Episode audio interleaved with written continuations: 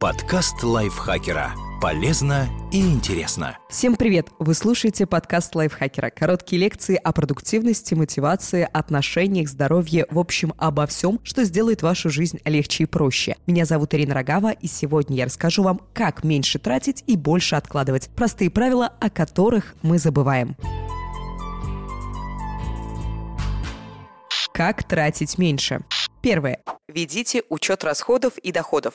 Самая распространенная причина неразумных трат – отсутствие контроля. Чтобы определить, куда именно утекают деньги, нужно вести ежедневный учет расходов и доходов, выбрать удобное время, например, вечер, записывать траты и приход денег в блокнот или специальное мобильное приложение. Уже к концу первого месяца вы сможете узнать много нового о себе и своих привычках и при необходимости их скорректировать. Второе. Планируйте бюджет. Рассчитайте, сколько вам нужно тратить каждый месяц. Идеальным считается бюджет, в котором доходы превышают расходы минимум на 10%. Определите ежедневный или недельный лимит трат по каждой из категорий расходов и строго его придерживайтесь. Чтобы совладать с искушением потратить больше, можно установить дневной лимит расходов по банковской карте. Его можно настроить в интернет-банке. Третье. Усложните себе жизнь. Есть несколько способов избавиться от импульсивных трат, но для этого придется усложнить походы в магазин. Отправляйтесь за покупками со списком товаров и строго его придерживайтесь. Берите с собой ограниченную сумму наличных, либо карту с дневным лимитом. Установите правила. Если очень понравились вон те зеленые туфли, покупайте не сразу, а на следующий день, если не передумаете. Запретите себе траты на удобные, но не обязательные вещи. Например, кофе с собой, доставку еды еды на дом и так далее.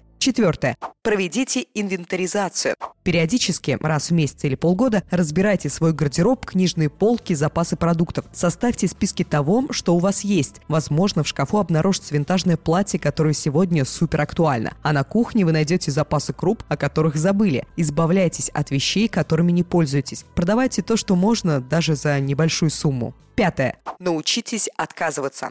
От осознанного шопинга можно получать доход. Каждый раз, когда вы удерживаете себя от импульсивной покупки, отправляйте ее стоимость на накопительный счет. Можно даже придумать себе челлендж и в конце месяца подсчитать, сколько вам удалось сэкономить. Шестое. Пользуйтесь привилегиями.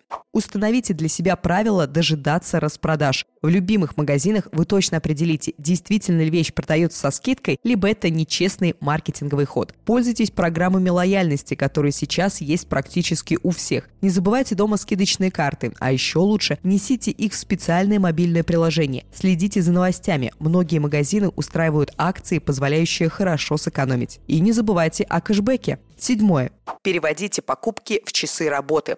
Хороший стимул для того, чтобы начать экономить, сравнивать. Как минимум, это позволит задуматься о необходимости тех или иных трат. Переводите цену покупок в часы работы. Например, вы работаете с 9 до 18, 5 дней в неделю. Зарплата ваша 40 тысяч рублей. Ваш час в среднем стоит 250 рублей. Купили туфли за 4 тысячи рублей – это два ваших полных рабочих дня. Вот и представьте, что вы работали на одну пару туфель два дня. Захотите ли вы еще покупать такие же? Восьмое. Ищите новые способы снять стресс.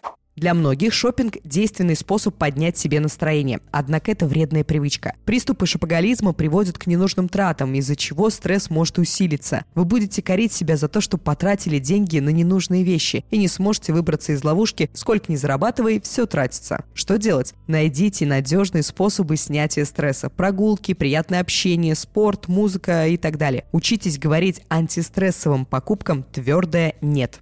Как откладывать больше? Ставьте четкие цели. Сформулируйте свой запрос максимально конкретно. Не «я хочу машину», а «я хочу красный автомобиль определенной марки к лету следующего года». Рассчитайте, какую сумму вам нужно для этого откладывать. Когда вы визуализируете мечту, ограничивать себя в тратах будет проще. Чтобы откладывать деньги эффективнее, автоматизируйте процесс. Если вы получаете зарплату на карту, настройте перевод в размере 10% от каждого поступления на накопительный счет. На нем на ваши сбережения будут начисляться проценты, иногда они выше, чем по стандартным банковским вкладом. Плюс накопительного счета в том, что деньги на нем защищены надежнее, чем на банковской карте, в том числе и от вас самих. Снять и потратить их одним движением не получится. Учитесь осознанности. Транжирить и спускать все подчистую – признак инфантильного отношения к деньгам. А вот умение управлять финансами – навык зрелой личности. И его можно и нужно тренировать. Ищите свой способ, как это делать. Заведите банку для мелочи. Копейка, как известно, рубль бережет. Заведите дома коробку или банку, куда вы будете складывать мелочь, которая появляется у вас в кошельке. За месяц в такой копилке можно собрать несколько тысяч рублей, которые точно не будут лишними. Найдите новые источники дохода.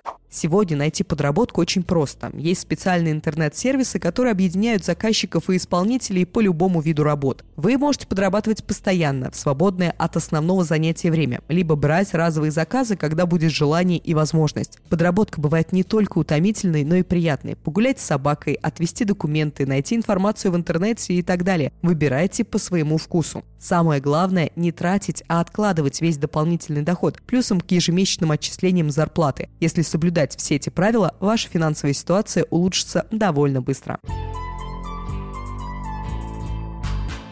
Текст этого выпуска подготовила Виктория Чернышова, автор лайфхакера. Озвучивала его я, Ирина Рогава, а слушали вы, наши дорогие слушатели. Подписывайтесь на нас на всех платформах, ставьте лайки и звездочки, пишите комментарии, а также делитесь выпусками со своими друзьями в социальных сетях. Я с вами прощаюсь. Пока-пока. Подкаст лайфхакера. Полезно и интересно.